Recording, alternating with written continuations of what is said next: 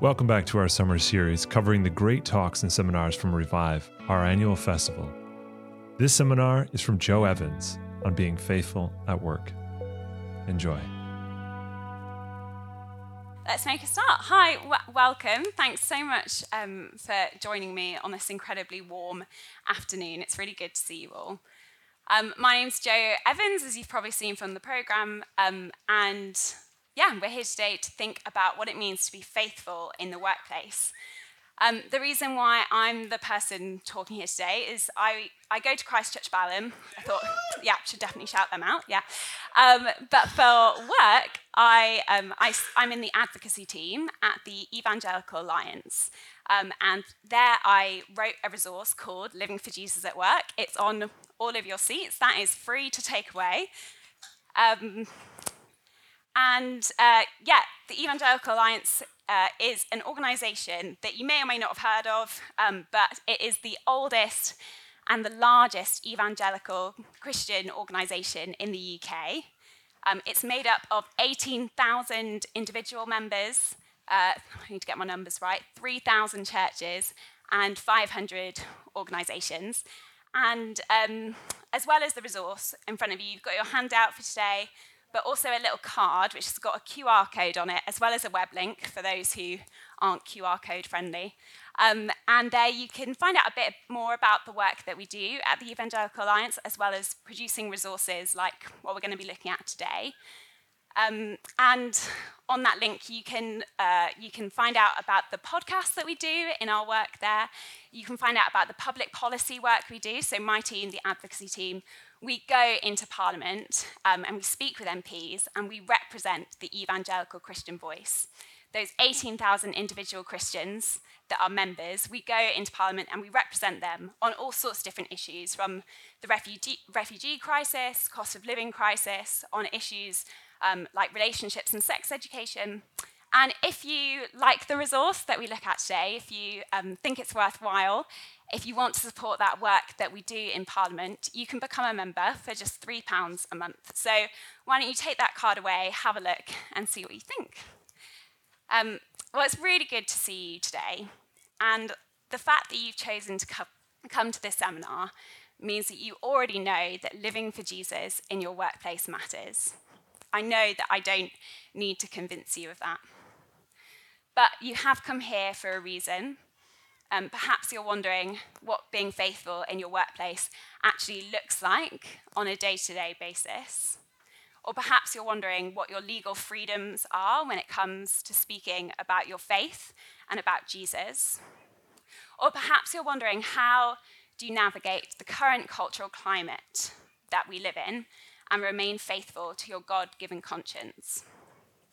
My hope for today is that you will leave excited by God's love for you, encouraged by what He can do through you in your workplace, and motivated to live and speak for Jesus to your colleagues who don't yet know Him. But before we go any further, I should tell you a little bit about the resource that's on your chair, the Living for Jesus at Work resource. In autumn 21, um, the Evangelical Alliance, we surveyed six or just under 600 Christians working in varied and challenging workplaces. And we asked them to tell us what are some of the challenges that you face in your workplace? Where are there conflicts between your faith and the work that you're asked to do? But also, where are the opportunities when it comes to talking to colleagues about Jesus? And so, together, we put together um, the resource in front of you in the hope that it would help Christians to live out their faith boldly, joyfully, and wisely. Um, it's a suite made up of four resources. You've got the main resource with you today, and it covers a biblical foundation. There's information on your legal rights and freedoms, wisdom when it comes to sharing the gospel, tips for navigating thorny issues of our time, and where you might find wider support as a Christian in the workplace. There are four resources. Again, it can all be found through that QR code um, on the card you have in front of you. But there's a research report um, from that piece of research I talked about. There's also a Bible study guide with five Bible studies you could do with Christian colleagues if you have them, or a small group, um, as well as a pocketbook guide, which is really something to sit alongside your personal devotions. last thing I um, want to point out before we go on with the meat of the seminar is this book called Proving Grounds by Graham Hooper. It's actually not on the bookstore this week, but you can find it um, on 10 of those and Good Book Company. Um, and it's a book that just it goes into just about every area of the Christian working life that you could think of, um, and breaks it down into manageable, bite-sized chunks in a really wise and um, yeah, rooted in the Bible way. So I'd really, really recommend that book. Okay, so today we're looking at biblical foundations for living for Jesus at work. And we're going to think about the practical applications, what it might look like day to day. Um, but today we could jump around to lots of different Bible passages, but actually we're just going to look at one book, 1 Thessalonians. And my hope is that after today, whenever you're faced with these difficult questions that come up from trying to be faithful to Jesus in the workplace, um, rather than frantically Googling passages related to living for Jesus at work, you can just come to this one book of the Bible. Um, so today, as you'll see on the handout in front of you, we've got one book, five points. It's a lot to cover and it's warm, so um, I'll pray and then we'll crack on. Father God, thank you so much for this, for this weekend, um, for this time that we get to gather together now, looking at your word. Please, would you speak to us through it so clearly? Um, would we be so excited to um, live for you in our place of work, to be faithful to you um, with our colleagues? We ask this in Jesus' name. Amen. So, chapter one, the work of God. Um, let's find 1 Thessalonians in your Bibles. And I'm just going to start by reading um, verses 1 to 6 of chapter 1. Paul, Silas, and Timothy, to the church of the Thessalonians, in God the Father and the Lord Jesus Christ, grace and peace to you. We always thank God for all of you, mentioning you in our prayers. We continually remember before our God and Father your work produced by faith, your labor prompted by love, and your endurance inspired by hope in our Lord Jesus Christ. For we know, brothers, loved by God, that He has chosen you, because our gospel came to you not simply with words, but also with power, with the Holy Spirit, and with deep conviction. You know how we lived among you for your sake. You became imitators of us and of the Lord in spite of severe suffering. You welcomed the message with the joy given by the Holy Spirit. So, the context for 1 Thessalonians can be found in Acts 17. Um, Paul and Silas go to Thessalonica to share the good news of Jesus, firstly to the Jews, to their own people, and then to the Gentiles. But the opposition from the Jews was so fierce that they were literally run out of town. And then Paul and Silas go on to the next town, Berea. Um, the, the opposers from the first town follow them there, run them out of that town as well. In fact, in the ESV, ESV translation, verse 6, it says, These men have turned the world upside down. This is, of course, meant as an insult, but what a powerful testimony of God's power. And this is the story of 1 Thessalonians, a place turned upside down by the gospel, totally transformed in unlikely circumstances, an unlikely place, and unlikely people. I believe that this story has a lot to say to you in your workplaces. So, could you please turn to the person next to you or in twos and threes and discuss these two questions? Why did you become a Christian? Not how, but why. What was it about the good news of Jesus that really captured you? And what is it like to be a Christian where you work? Easy, hard, or irrelevant? Just doesn't really come up. It's not a factor. Just two minutes and discuss that with the person next to you. In, in our research, in our research, we found that 40% of people said there were times when they feel they have to prioritize their work over their Christian faith. 40% of people felt they had to prioritize at some point their work over their Christian faith. It is difficult to be a Christian in the workplace in 2023. But I want to encourage you by saying that some of the that Paul and Silas are some of the earliest Christians and it was difficult for them too. This is not a new problem. It was difficult then as it is now, just as Jesus had promised. But we do have um, rights and freedoms now that Paul and Silas did not enjoy. Um, so I just want to touch on the law just for a second. Whilst today we're mostly going to be thinking about what it means to act wisely, I often refer to the resource in front of you as your wise friend um, to help you along the way. It is important to be aware of what the law says and how it relates to your workplace. You can find more in depth um, information on what I'm about to say in the booklet in front of you, but it's worth going to. As I said, we're fortunate to live in a society that safeguards the rights for freedom of belief for everyone. The law protects the rights of employees to manifest their belief in the workplace and prevents employers from discriminating against employees on the grounds of their religious belief, whether directly or indirectly.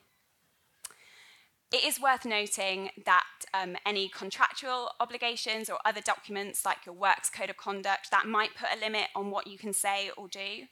Um, but we do have these safeguards in law. So, firstly, we've got the Equalities Act of 2010, which safeguards nine protected characteristics. Um, and uh, religion, freedom of religion and belief is one of those. Other, th- other protected characteristics are things like age, gender, race, sexuality, that sort of thing. So it's a protected characteristic in law. And then we've got the European Convention of Human Rights, and that holds two articles which are included in the UK Human Rights Act. We have Article 9, which says that everyone has the right to freedom of thought, conscience, and religion and everyone has the freedom to manifest one's religion or belief. We also have Article 10, which says everyone has the right to freedom of expression, to live out those beliefs, the freedom to hold opinions and to receive and impart information and ideas without interference. That's what the law says. Let's get back to the Bible um, and look at verses 4 and 5 of chapter 1. For we know, brothers, loved by God, that He has chosen you, because our gospel came to you not simply with words, but also with power, with the Holy Spirit, and with deep conviction. Verses 4 and 5 are such a powerful reminder that people coming to know Jesus really has very little to do with us or with them. And it is everything to do with the power of God and the work of His Holy Spirit. So, when we share the gospel with someone, how that person reacts is not solely dependent on our communication skills or how likely a convert they might be. It is dependent on the power of God and the work of His Holy Spirit. What a relief. Also, if you look at verse 9, they tell how you turned from, turned to God from idols to serve the living and true God. God has the power to turn people from idols to himself. What are the idols in your workplace? Are any of them more powerful or more beautiful than Jesus? God has placed you where you are the people you spend the majority of your week with who do not know Jesus desperately need him. And God may well have placed you where you are because he intends you to bring them to himself. The gospel has the power to turn your workplace upside down. As we go through 1 Thessalonians today, I think that you are probably mostly Thessalonians you are in places where there is enormous opposition. Perhaps you feel like you are just trying to keep going. But we have been transformed by the gospel. And wouldn't it be wonderful if one day you could be a Paul, writing to your old colleagues whose lives have been transformed and remember their work produced by faith, their labour prompted by love, and their endurance inspired by the hope in our Lord Jesus Christ? The EA has another research report called Talking Jesus. Um, again, you can find this online. Um, this was really talking to non Christians, asking them what they thought about Christians. It was also doing a lot of research into evangelism. And it found that one in three non Christians, after a conversation with a Christian, want to know more about Jesus. One in three non Christians, after a conversation with a Christian, want to know more about Jesus. So think of just three of your colleagues, people you interact with at work. The stats tell us that at least one of them want to know more about Jesus. That's chapter one. Chapter two, your work for God. Again, turn to the person next to you and discuss one of these two questions. What was your experience of telling a, co- uh, telling a colleague that you are a Christian? Hopefully, you still are, not were, are a Christian. um, or what has stopped you from telling a colleague you are a Christian? Answer just one of those two questions. Turn your groups again. Two minutes. Okay, I know it's brief, but I'm going to draw you back again. If you can bring those conversations to a close. Great. Great. Um, in our research, we found that 58% of people said most or all colleagues know that they're a Christian, and a further third said some, at least some know that they're a Christian. However, when asked what factors prevented them from becoming or from telling a colleague that they're a Christian, over half said that they um, that there just hadn't been the right opportunity, and 36% are worried about people either making assumptions about them or taking offense. Let's read a bit more of 1 Thessalonians. We're going to read chapter 2, verses 1 to 8. You know, brothers, that our visit to you was not a failure. We had previously suffered and been insulted in Philippi, as you know, but with the help of our God, we dared to tell you his gospel in spite of strong opposition. For the appeal we make does not spring from error or impure motives, nor are we trying to trick you. On the contrary, we speak as men approved by God to be entrusted with the gospel. We are not trying to please men, but God, who tests our hearts. You know we never used flattery, nor did we put on a mask to cover up greed. God is our witness. We were not looking for praise from men, not from you or anyone else. As apostles of Christ, we could have been a burden to you. But we were gentle among you, like a mother caring for her little children. We loved you so much that we were delighted to share with you not only the gospel of God, but our lives as well, because you had become so dear to us. For all of us here, our work context probably looks quite different. I work almost exclusively with Christians. I imagine most of you work almost exclusively with non Christians. Some of you will be full time in an office, some of you part time, some of you full time parents or homemakers. Some of you are students and don't yet know what 9 a.m. looks like. I remember those days well. But none of us can separate our work lives and our faith because all of it is an expression of who we are in Jesus as children of God. It's your work for God. In chapter 2, we see how speaking of Jesus and our work are designed to work together, not one hindering the other, but two parts of one whole. I think we see this in two instructions. Firstly, love your colleagues, and secondly, be good workers. So, firstly, love your colleagues. If you do not love your colleagues, it will be very difficult to tell them about Jesus. Sharing the gospel always comes with risk, at least relationally. And this is much harder to take if we do not love the person we are talking to. If you look down at verses 3 to 8, it's really a blueprint for relational evangelism. And I wonder how many relationships in your workplace could be described in this way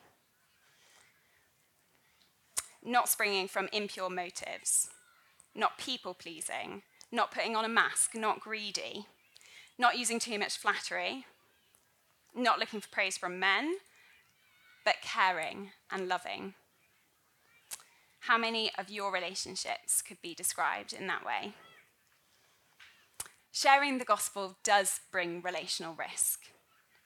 But if you share your life with your colleagues and love them, you are much more likely to build a relationship that is strong enough to take the weight of the gospel.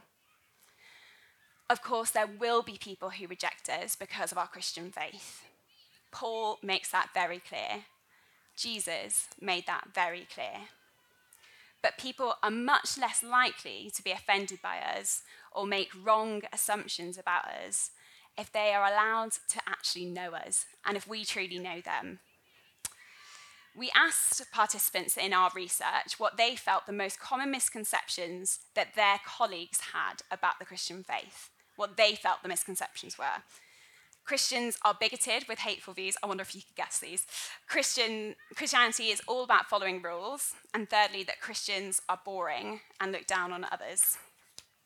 But in the Talking Jesus research, we talked to people um, who know a practicing Christian and asked them what they thought of that person. And they said uh, 62% of them said friendly, 50% said caring, 33% said good humoured, and 32% said generous. Just so you can see some of the contrasts between what Christians think and what non Christians think the perception is of Christians. Now, I can't say anything about how boring or not you are, but by loving our colleagues and taking the time to get to know each other, to share life with them, by the work of the Holy Spirit, we give them the opportunity to see more of the character of Jesus and who Christianity is actually all about. That we are about love, not hate, and grace, not rules. In practice, this might mean being quick to say sorry, not holding a grudge, being kind to people that make our work lives more difficult.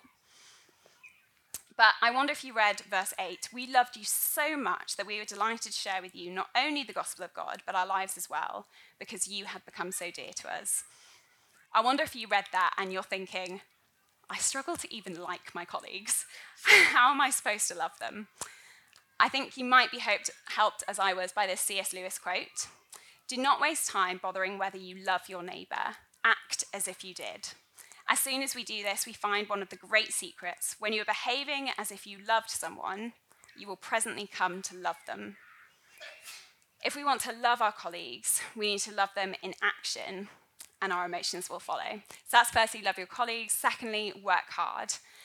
You might also be thinking, I can't just talk about Jesus all the time. I actually have work to do. I have people relying on me, and I need this job. Well, look with me at verse 9. Surely you remember, brothers, our toil and hardship. We worked night and day in order to not be a burden to anyone while we preached the gospel of God to you. It is true that you will not be a good witness for Jesus if you are known as the person who slacks off their work, spends all their time chatting, trying to talk about their religion, and expect other people to pick up the work. Being good at your job and working hard will be something that supports the gospel, not hinders it. We see this again in chapter 4, verses 11 and 12. Make it your ambition to lead a quiet life, to mind your own business, and to work with your hands, just as we told you, so that your daily life so that your daily life may win the respect of outsiders and so that you will not be dependent on anybody. Working hard is crucial for winning the respect of our colleagues. And the way you go about your work, from the most mundane tasks to the most exciting, are, it really matters. And it makes a difference to bringing a colleague to want to know Jesus for themselves. In the Living for Jesus resource on page 21, um, you'll see an acronym, SPEAK, um, and it's designed to help us to remember some helpful tips when it comes to sharing the gospel at work. So, firstly, S, start with prayer. Remember, it's God's work, not ours. P, prioritize your work. Being good at your job helps the gospel, not hinders it. E, explain your faith, understand hesitation, the hesitations people might have, and be prepared to speak into them. A, aim to build gospel bridges, those relationships we, we talked about that can take the weight of the gospel, love your colleagues. And K, know them well, know when to stop. Um, know when to stop. Um, if, if you're having a conversation with someone at work trying to talk about Jesus and they're clearly not enjoying it, it might sound obvious, but the best thing for them and for you is to just stop that conversation, to gently, kindly let them out of it and go back to the start of that acronym and start praying for them again. Chapter 3 The work will be tough. Uh, I'll read verses 1 to 7. So, when we could stand it no longer, we thought it best to be left by ourselves in Athens. We sent Timothy, who was our brother and God's fellow worker in spreading the gospel of Christ, to strengthen and encourage you in your faith, so that no one would be unsettled by these trials. You know quite well that we were destined for them. In fact, when we were with you, we kept telling you that we would be persecuted, and it turned out that way, as you well know. For this reason, when I could stand it no longer, I sent to find out about your faith. I was afraid that in some way the tempter might have tempted you and our efforts might have been useless.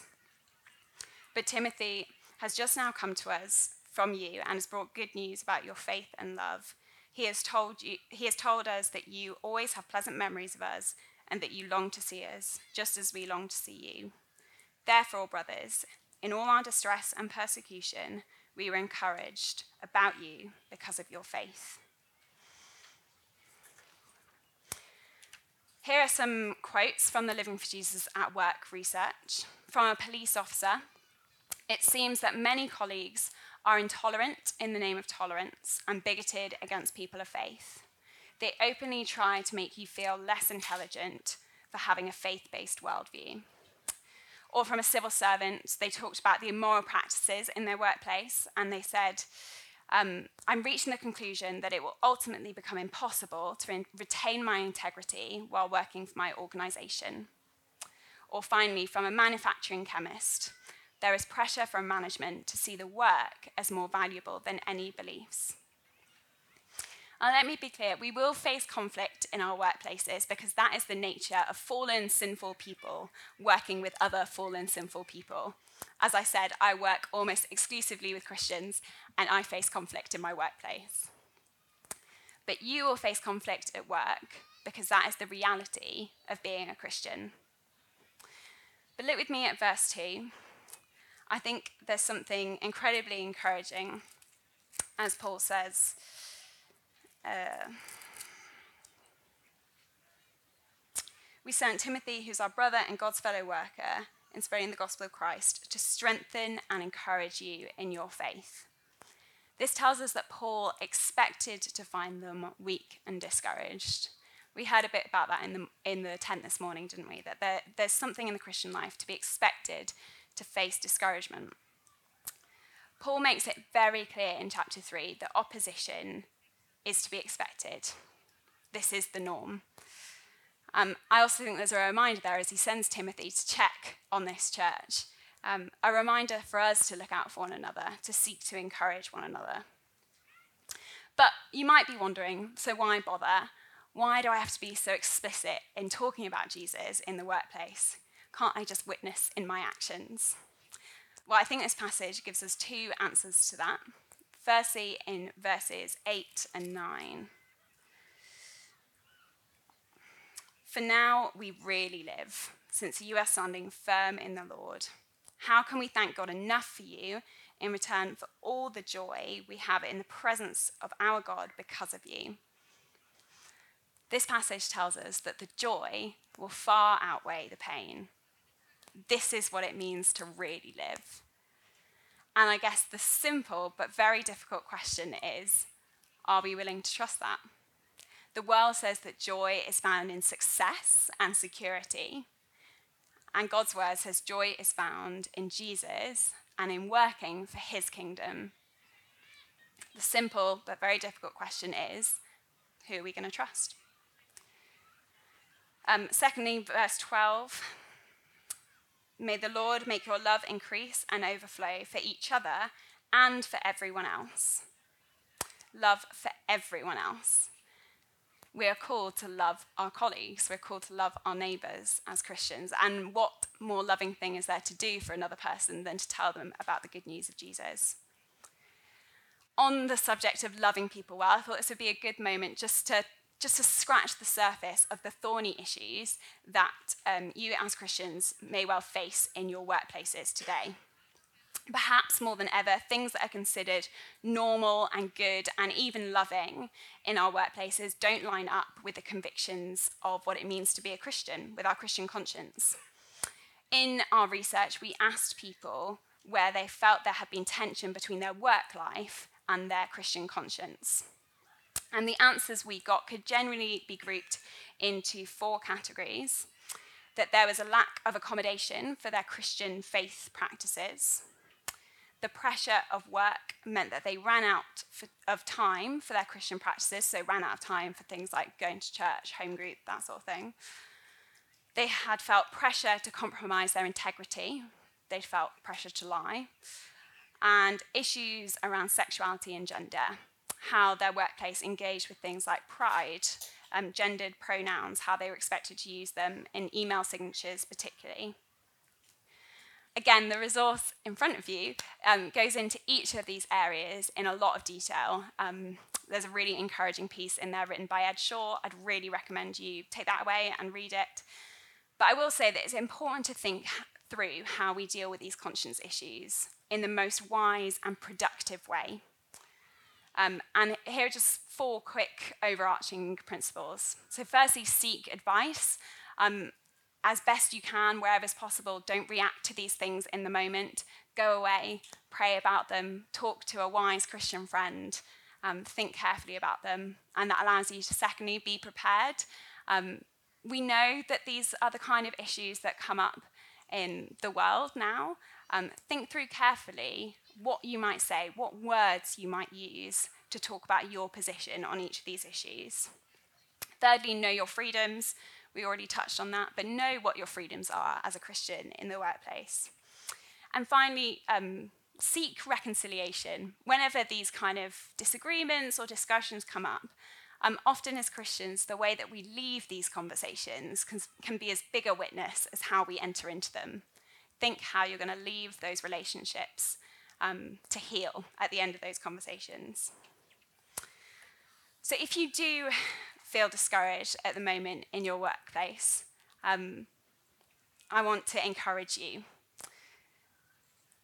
In a moment of madness at Christchurch Balham's weekend away, uh, back in some cold month, February, um, I agreed to go along on the early morning trail run. This was very out of character for me. Um, and we all started as one big group. We were all going to run together. Um, but inevitably, we split into a fast and a slow group. I'll leave it to your imaginations which one I ended up in. I will say, though, that I ended up running on my own. I was running on my own and I couldn't, couldn't see anyone else. I knew that they'd run ahead of me, but the only way I could work out which way they'd run was seeing where the mud was slightly more um, hit down in front of me. And even though I did finish last, I knew that if I got to the end, I would get to be with all the others, I'd get to be in the group photo on Strava, it would be worth it. Again and again in 1 Thessalonians, Paul encourages the church to keep going because Jesus is going to return. Jesus sees you in your rejection, Jesus sees your struggle and your discouragement, that he has finished the race and achieved the ultimate victory, and we will see him at the end. Our future is certain, so we can keep going now. Chapter 4 Work in Holiness. These last two chapters will be much briefer. I'll read verses 1 to 8. Finally, brothers, we instructed you how to live in order to please God, as in fact you are living. Now we ask you and urge you in the Lord Jesus to do this more and more. For you know what instructions we gave you by the authority of the Lord Jesus. It is God's will that you should be sanctified, that you should avoid sexual immorality, that each of you should learn to control his own body in a way that is holy and honorable, not in passionate lust like the heathen who does not know God, and that in this matter no one should wrong his brother or take advantage of him. The Lord will punish men for all such sins, as we have already told you and warned you. For God did not call us to be impure, but to live a holy life.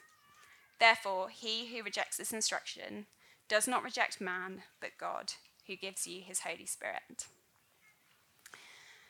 Chapter 4 is really just a big call to holiness, to live lives that are distinct in our workplaces and make it clear that we are working for a bigger and better boss. I think God's word is incredibly clear in this chapter on what it means to live a holy life. So I'm just going to pick out three quick points. Firstly, if we look at verse 1, we instructed you how to live in order to please God, as in fact you are living. We need encouragement to keep going, even when things are going well. Don't let your cards down. It's when we become assured of our own holiness and start to think that we've got it, um, that we don't need any help, that's when sin takes a foothold. So we need encouragement to keep going, even when things are going well. Secondly, verse 3 it is God's will that you should be sanctified. God's will for your life is that you would look more and more like Jesus, whatever your work context. And whether you're at the start, middle, or towards the end of your working life, we all face big decisions and crossroads. And the most, this is the most important question we can ask. Will this draw me closer to Jesus, or will it draw me further away from him? I won't pretend that the answer will always be easy, that it will always be clear. And as Christians, we do enjoy a lot of freedom, don't we, when it comes to our decisions? But that is the right question to be asking. So ask for his wisdom, honor your conscience, and really importantly, ask a Christian brother or sister to keep you accountable. When it comes to living holy lives in the workplace, have that one Christian friend that you are brutally honest with about the temptations that you face at work, whatever that might be, and ask them to ask you the difficult questions. Chapter 5 Work in Weakness. Turn to the person next to you again and just take mm, one and a half minutes um, to tell that person about a colleague you care about. What are they like? What are their interests? What are they particularly good at, their job? Um, what's their personality like? And secondly, how does that person feel about Jesus? Um, just a couple of minutes. Oh, that'll be explained in a minute. Um, yeah, just chat with the person next to you. Um, let me read uh, chapter 5, verses 1 to 5. Now, brothers, about times and dates we do not need to write to you, for you know very well that the day of the Lord will come like a thief in the night. While instructions are saying peace and safety, destruction while people are saying peace and safety, destruction will come on them suddenly, as labor pains on a pregnant woman. They will not escape. But you, brothers, are not in darkness, so that this day should surprise you like a thief. You are sons of the light and sons of the day. We do not belong to the night or to the darkness. Earlier this year, good friends of my husband and I had their first baby. And these are very good and very honest and open friends. So we asked them, you know, what's it like having a baby? Um, and they gave us a bit of a warts and all story. I won't share it all. Um, but there was this word that they just kept repeating again and again. It was just so intense. like nothing I've ever experienced. It was just so intense. Um, once it had started, there was no stopping it. It was so intense. But it was totally worth it. It was great. Um, Jesus tells us that he will return. And in this passage, we see that it will be like a woman in labor. He will come suddenly and irreversibly. Paul quotes a common Roman phrase in this passage peace and safety. Many of your colleagues will believe that they are living in security those idols we thought of back in chapter one, what people strive and long for. They believe that is what they need to have a peaceful and secure life, whether that be money, recognition, the right partner, a house. But as Christians, we know how meaningless that will be when Jesus returns. If they do not know him, how tragic and useless that will be.